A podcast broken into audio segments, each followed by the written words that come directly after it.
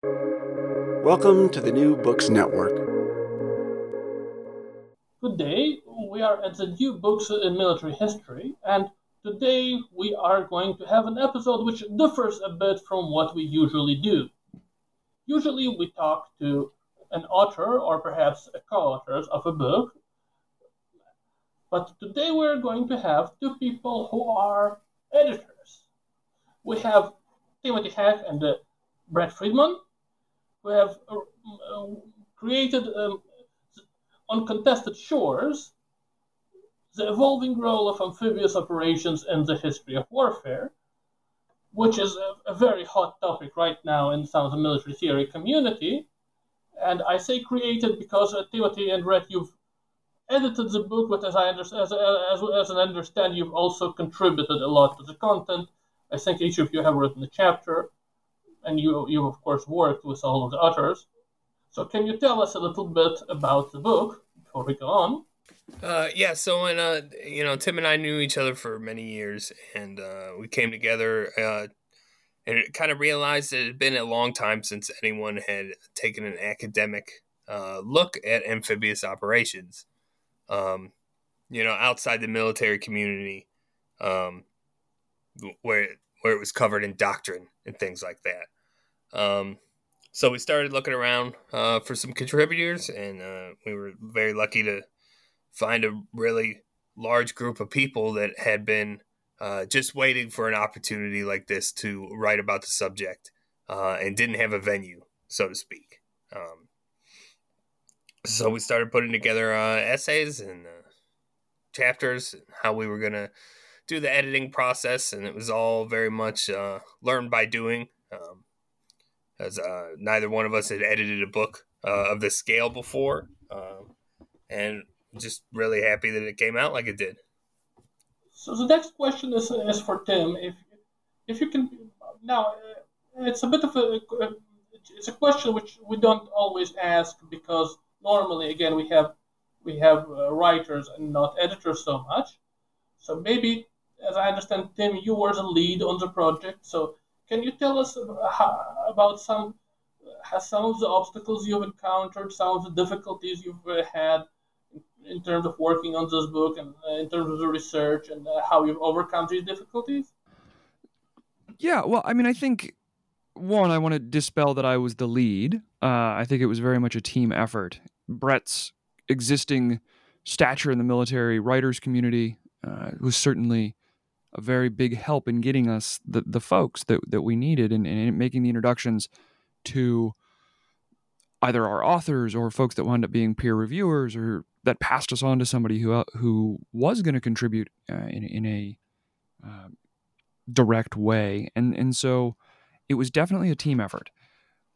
In terms of obstacles the biggest obstacle we ran into was in some ways the tyranny of of distance and, and that by which I mean I at the time was living in Mexico. Brett was living in Northern Virginia. We have authors in Australia, in the UK, here, there, and everywhere. And as a result, it was difficult for us to kind of do that face to face meeting, right? Everybody, you know, and, and it sounds strange in this, well, not post COVID, but in this COVID inflicted world where we're on Teams and Zoom and Skype and we have all of these virtual meetings and it's just kind of what you do. But when we were putting this together in 2019, you know 2018 2019 what's that? A totally different world. It was a, it was a very different world. And you know today if i was to put a volume together and, and you know i do this with with authors that i work with at my day job you know I, I don't have a problem jumping on a quick teams call or a zoom call and hashing ideas out real fast. But then it was a little bit more uh, kind of novel. And i'd been living you know, outside of the United States. So I was comfortable using Zoom for calling my family, but it, I hadn't thought about using it as professionally as we certainly all are these days. So the tyranny of distance was one of the obstacles we ran into, and then one of the other one of the other things that I, you know, it sounds strange, but it was kind of self doubt. We went to the McMullen Naval History Symposium in 2019 with two, three of our authors were supposed to be there. Only two wound up being able to physically attend, and you know, we came at I, I went into it kind of going, you know, we we've had this progress this process in place for an out or for a year now. Maybe it's in It's just not going to happen. I don't know. And I was kind of starting to doubt my ability and our ability to get it over the finish line. We went to McMullen and poof, it was just like the door opened. Um, you know, you're, you're in, we were in the room with, with Frank Blazich and, and Randy Papadopoulos and all of these big names in American military history currently. And as a result, we were able to get it over the finish line, right? We picked up a few chapters there and then we, we talked with, with folks who end up peer reviewing and you should talk to so and so and you should talk to this person and, and as a result there was that impetus of oh okay so we have you know we had done 75% of the work at that point and i think just framing it in the we just need to do a little bit more was perfect and then you know i, I couldn't say enough good things about working with marine corps university press in, in the editorial and submissions process angela anderson the lead editor there is and I forget what her actual title is, but the lead editor. Um, she's responsive. She's generous. She is uh, very knowledgeable and insightful about the process. And as a result, it made our jobs a lot easier. That when we submitted the completed manuscript, we knew what she wanted, we knew what they needed, and it made the editorial process uh, after submission a lot easier. So I think the tyranny of distance that self doubt, and then the other thing was making sure that we found the right editor and the right publisher for the book, and we certainly did with Marine Corps University Press. So what I'm learning from this is to have uh, have uh, the right people to work with is a very important uh, thing in such a project. But um, ab- yes, um, absolutely. You know, and I think I since releasing on contested shores, one of the big things that I took away from it was start with your press in mind. So I'm I have a another edited volume under consideration at a press right now.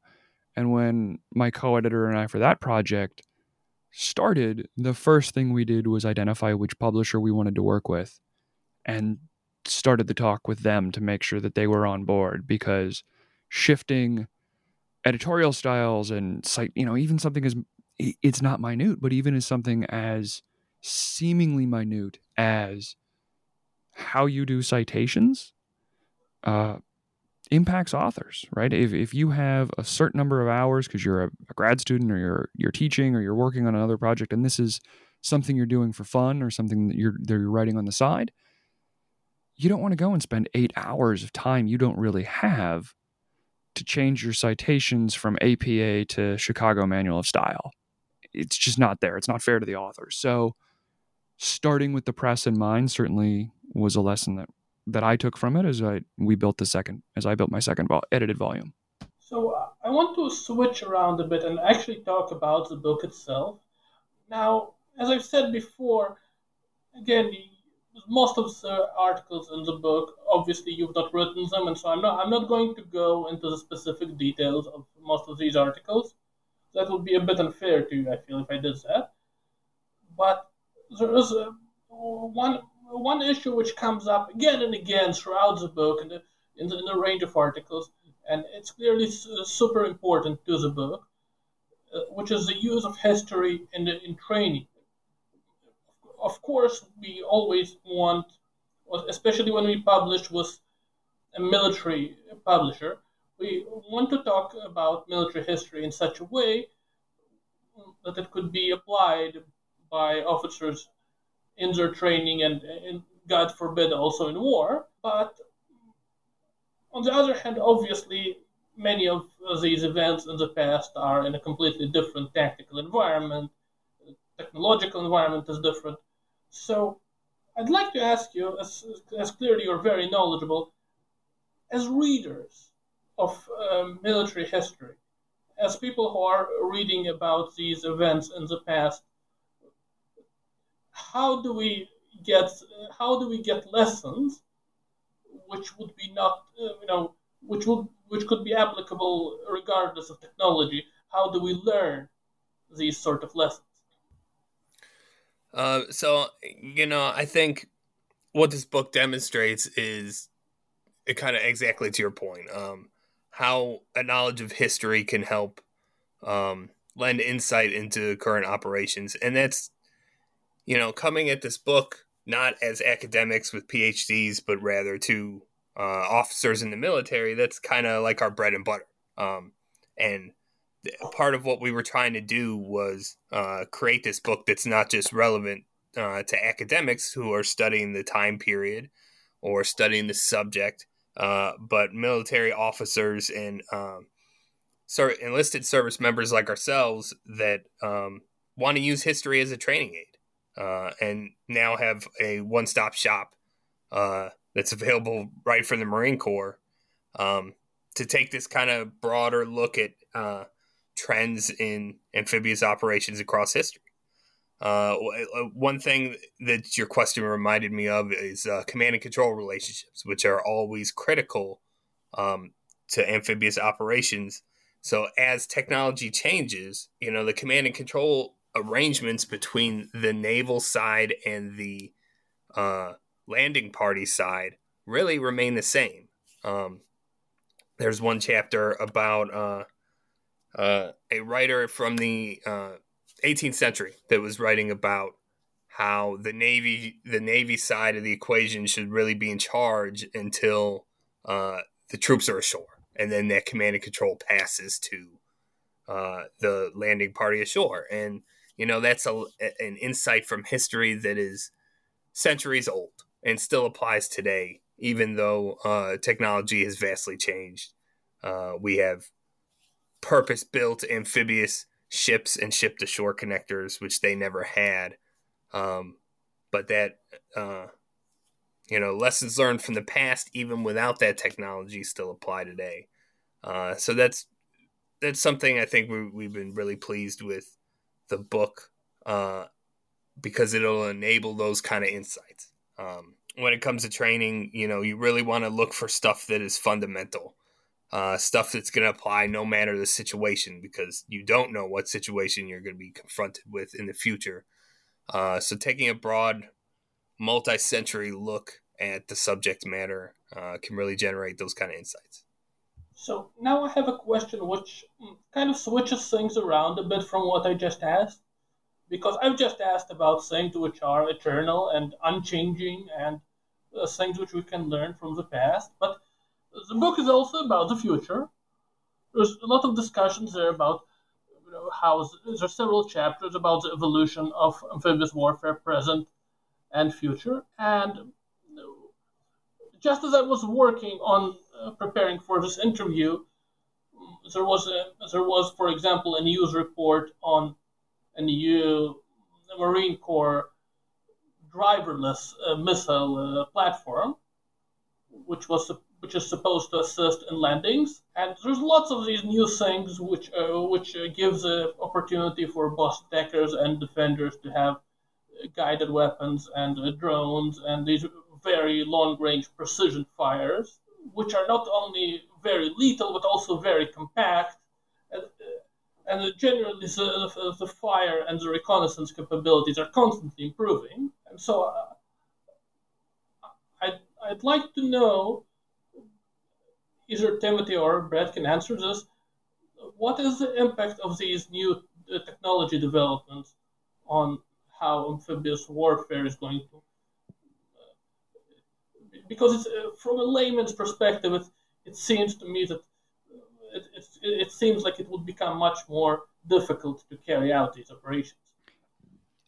I think it, it will remain difficult, right? Every there there's a I don't think it's an apocryphal saying, but there's the saying that the amphibious operation is the most difficult one that there is. Uh, I think that's going to continue to be true, right? You're you're taking a force either and putting it either onto a beach or off of a beach, and that is going to continue to be a complex interplay of nature, man, and technology, and how that plays out in every operation is going to be different. Right with the with the advent of more I'm going to stop again Boris. Hang on I'm tell your editor cut cut the last 15 seconds as the US and, and partners and even our adversaries and, and pacing threats frame amphibious operations the plurith the God damn it try it again as we look at amphibious operations the expansion of access to high technology uh, can does play a significant role as you frame and plan for an operation. You know, we have to look to Nagorno Karabakh, right? Drones taking out tanks. Well, the Marine Corps looked at maybe looked at that, or maybe it already made the decision, but kind of said, "Hey, tanks aren't worth it from from what we're looking to do." And so, for every technological advance, there's going to be a response, and you know, in, in, in military jargon, the flash to bang, right? From when that advance happens to when somebody figures out how to counter it, is kind of the window of opportunity that that technological advance has to significantly or or definitively alter a balance of power. And I think for those that say and, and we've heard since Gallipoli at least that the amphibious operation is dead.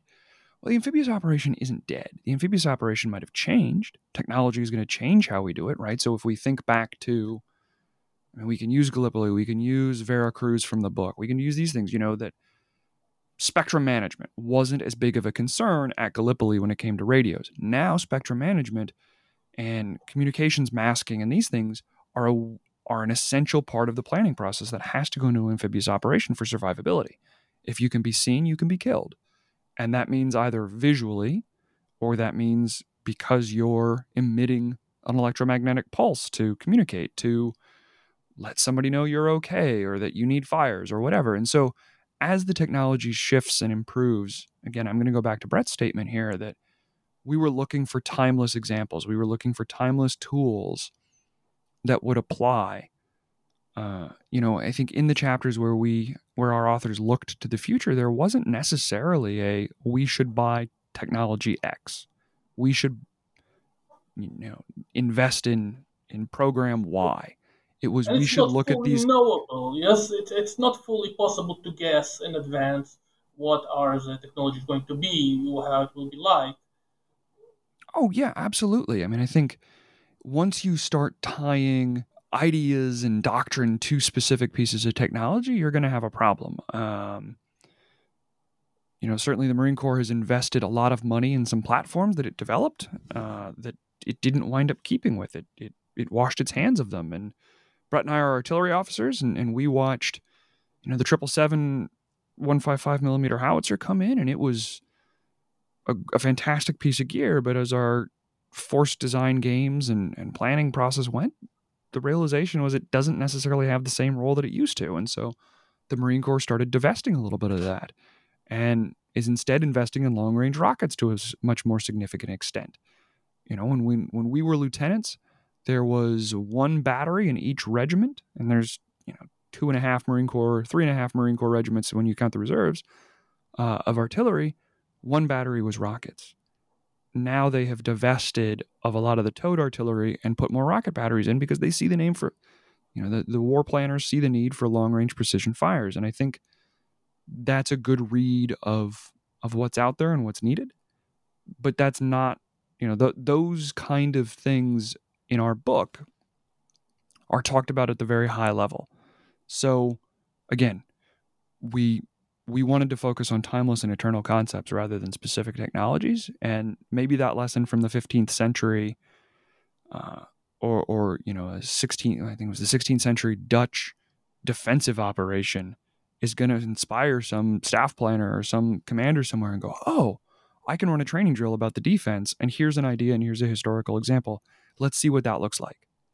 And that's, I think, where the value of the book is, rather than in, not rather than, but in addition to a vaguely future forecasted look.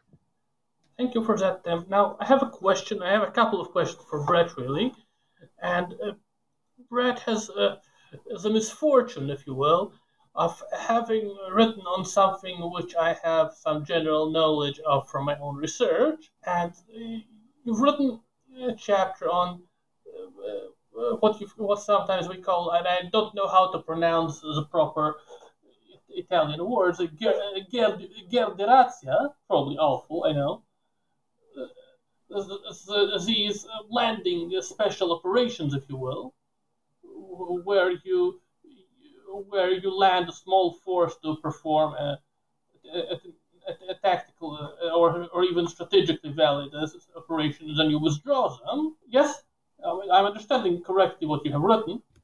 Yeah. And you've spoke, spoken a lot about how the United States could use these sort of tactics going forward.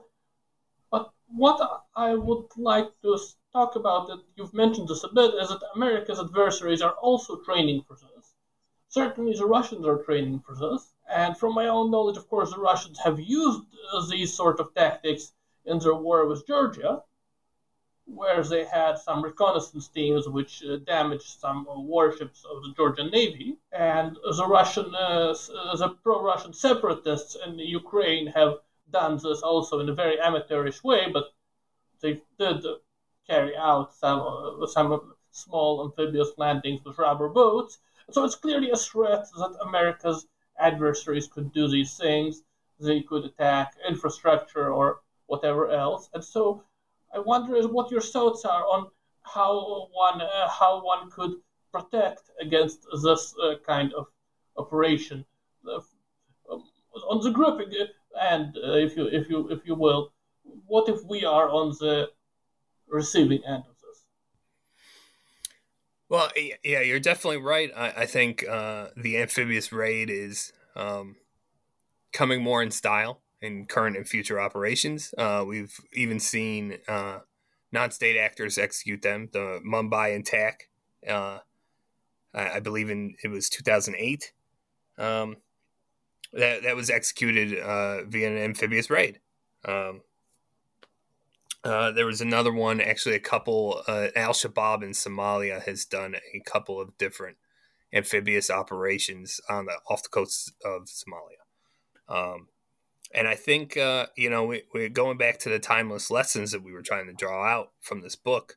Uh, one of those is you absolutely need sea control in order to execute uh, these kind of operations. Um, and the reason I kind of wrote that the raid is going to become more important, uh, both for state actors and non-state actors, is because just because technology like the UAVs and the precision guided munitions are going to make gaining sea control more difficult uh, than it was in the past. And uh, if that's your prerequisite to execute something, um, you know, that scales with the type of amphibious operation that you're doing. If you're doing a large scale amphibious assault, you need far more sea control than you do if uh, you're Al Shabaab executing a raid in Somalia, which you barely need any sea control, just enough to get there and back. Um, and really not, not even really back if you've decided that you're going to be martyrs for your right. cause. And... Uh, yeah, and that martyrdom may be your planned withdrawal and make it a raid in that case, um, uh, which is an interesting concept. Um, but as the as technology makes sea control harder to gain, um, you're not going to be able to execute the large scale amphibious assaults of the past. Like no one's going to be able to execute a Normandy against a peer opponent uh, because just the weapons won't allow the ships to get in and loiter at sea and be able to execute something of that scale anymore. Um, but you're still going to need to get to objectives. You're still going to need to, um, you know, affect the enemy's maritime space uh, through naval, uh, you know, power projection from offshore, like the Russians did in Georgia um, use that to kind of take Georgia's uh, navy off the table. Um, and that if you can't get sea control to do an amphibious assault, you're going to be limited to things like raids and demonstrations. Uh, and I think history's even recent history is bearing that out a little bit. Uh, and I know we're going to talk about the defense here in a little bit, and that sea control issue is really uh, important to keep in mind when you're trying to forecast where these uh, types of operations are going to go. Well, because I read in Russian as well as in English, I have often, I have been exposed to a lot of strange things which the Soviets did during the Cold War, where they were very afraid of American divers for some reason. They've developed this bizarre menagerie of different anti-diver weaponry, which I don't think any other nation ever had, and but now that we are uh, now that I'm learning from you that the raid is going to be uh, to be important, that we're going to have these uh, these perhaps divers, perhaps people on small craft which would be attacking installations and attacking facilities or whatever else. Did the Soviets had something right? Do, do we need now to develop some kind of special effort to protect against this? Uh, well, you know, I think the defense against amphibious raids is um, pretty much the same as defense against any amphibious operation. If you can maintain the sea and air control of your offshore space, uh, those raids are going to be exceedingly difficult. Uh, and it, this kind of arms race between the offense and the defense happens on both sides. Uh, so both Russia and China have developed ways to uh, what we call anti-access area denial, which is really just an integrated coastal defense system that is going to prevent a large-scale uh, amphibious assault from occurring because uh, the sea control and air control required to execute it can't be achieved beforehand. Um, now, their systems, both Russia and China, I would say, are focused on defending against an amphibious assault and not so much against an amphibious raid, uh, which is kind of why uh, the Marine Corps is moving t- more towards the raid and away from the amphibious assault um, because they see an opportunity um, there and they see that the amphibious assaults are maybe not worth the investment because of uh, all the threats of precision guided munitions and the ability of uh, Russia and China to keep air and sea control in their regions. Um, so if you look at things like amphibious advanced base operations, all it is is raids. Uh, it's establishing temporary bases uh, at a forward position to for a small amount of time, hours or days, in order to do a mission, and then that base gets withdrawn and moves somewhere else. That's all it is is a raid. Um, but how do you defend against that? You keep develop the ways, means, and platforms uh, to prevent the opponent from getting the sea control necess- necessary to execute those raids. So yeah, I think definitely the Marine Corps should be looking at uh, if we're going to start doing these amphibious advanced raids on a large scale, what can the enemy do to prevent our ability to do that? Um, and how they're going to try to achieve the sea control and air control necessary to prevent those bases from operating. Um, as for uh, you know def- defense against raids uh, on other countries, you know every country is different. It's another enduring lesson from the book is that geography and maritime oceanography is uh, very important for these operations, which goes to Tim po- Tim's point that they're seen as so difficult uh, it's because just the factors, the amount of factors that apply to an amphibious operation are really far more than most other operations.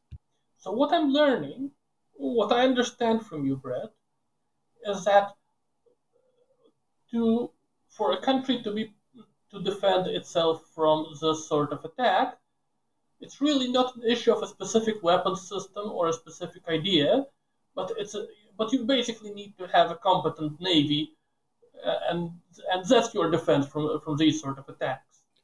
Uh, yeah, I, I, definitely agree. I'd even go farther and say it's not about a specific service like the Navy or anything, but just the ability to maintain sea and air control in the area you want to defend. Uh, you know, the paradox of amphibious operations is that they are the most difficult form of military operation, but also most of them succeed and I think that's because they require uh, so much sea control and in the modern times air control on top of that that if you don't achieve those prerequisites that amphibious operation never gets launched. And so the success rate of the amphibi- amphibious operations that do get launched is artificially high because the way to defend against them the way to prevent them is to you know prevent the offense side of the equation from ever achieving the sea and air control necessary to execute them. And how how that's done, it could be a navy, it could be an air force, could be a rocket force, uh, as we've seen. But um, that's the point. That's really um, step one if you're on the defense. So really, because of the planning these operations require, a lot of them we just don't know about because people sat down in the planning stage and they said, well, this is not going to work. We are not going to do that. And in this way, the defender succeeded, and uh, he might not even find out that he succeeded.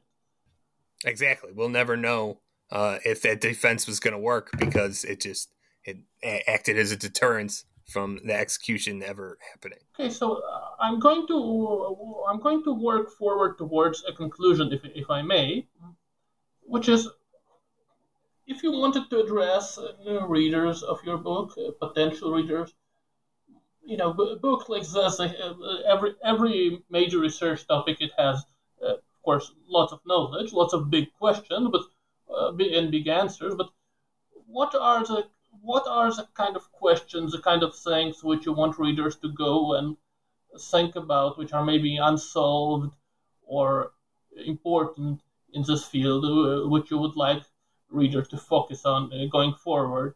What are the big questions of the amphibious warfare uh, world, if you will? The big questions about the amphibious war world, from I think from our perspective, is that where does it fit in in your overall scheme? So, you know, again, the, the, the popular memory is the assault, right? The popular memory is your Tarawa, your Iwo Jimas, your Gallipolis, your Normandys. But there are so many other operations um, that are out there and types of things that can be done from the sea. And so, as a planner, as a an element of you know the military aspect of national power, what does the sea what can you know what can the sea do for you and what can you do for the sea um or what can you do from the sea and i think that's where that's where we try to situate some of the book is is also the idea that it is more than than thousands of, of men and women storming over a beach against an opposed landing it is the non-combatant evacuation operation it is the special operations mission, right? So maybe that's where your Soviet anti-diver uh, weaponry comes in. But there is more to conducting amphibious operations than just battleships on a row firing into targets on land and amphibious vehicles connecting from ship to shore and offloading troops to storm up a beachhead. There's a lot more to it, and I think that's the that's the enduring thing that we we worked on in our book as well. So what we are so there, there's an iceberg we, everybody has seen the big uh, hunk of ice on top of the water, but what you are telling us with your book is that there is much more ice and that we need to be aware of it. Absolutely. Again, I think back to the the training that Brett and I received, or the the, the military history education that we received as young officers, and the focus was definitely on the assault. And you know, in the the history lessons that we were taught at officer candidate school, uh, they briefly mentioned Operation Sea Angel, which was a a, um, a humanitarian assistance mission that the Marines did in Bangladesh in the early 1990s. And for whatever reason, right, of all the you know kind of all the arcane little bits of history that have percolated into my head and stayed there, that stuck out that that was important enough that our instructors thought it was valuable for us to know. And in some ways, a humanitarian operation is is just a raid. But instead of delivering firepower, you're delivering food, you're delivering medicine, you're delivering water. Um, but it's a different way of framing an amphibious operation, you know. So in 2003, the march up to Baghdad has been completed, and they pulled one of the East Coast MEUs, I forget which one, uh, Marine Expeditionary Unit. Sorry, speaking in acronyms. Uh, out of Iraq and sent it off the coast of West Africa to do non combatant evacuation operations. So here were Marines that had been in combat in an invasion weeks before, and now they're helping process American citizens and, and those of our partners and allies to evacuate from West Africa. They're conducting peacekeeping operations. There's a lot going on. That all came from the sea. And so when you think about amphibious operations, what we just kept coming back to is there is so much more than Iwo Jima or Normandy or Gallipoli. Yeah, and, and just to reiterate that point, uh, in the last two months, we've seen an amphibious operation into a landlocked country in Afghanistan. Uh, the initial U.S. troops that were uh, sent in to secure Kabul airport and uh, start to evacuate people as the Taliban advanced, that came from the sea. Uh, there's a projection from the sea to secure an area uh, temporarily, and then uh, once the threat had passed and the mission had been accomplished, uh, withdraw those troops back to the sea. That's an amphibious raid, and most people wouldn't view it that way or frame it that way, but by a doctrinal definition, it is. Uh, and because amphibious history is so dominated by the large scale assaults, uh, the Normandies, the Iwo Jimas, the Okinawas.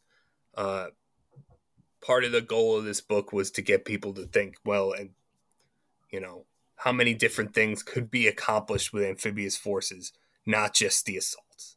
I'd like to thank both of you for uh, being on the show. Thank you, Tim, Brett. Thank you for being with us.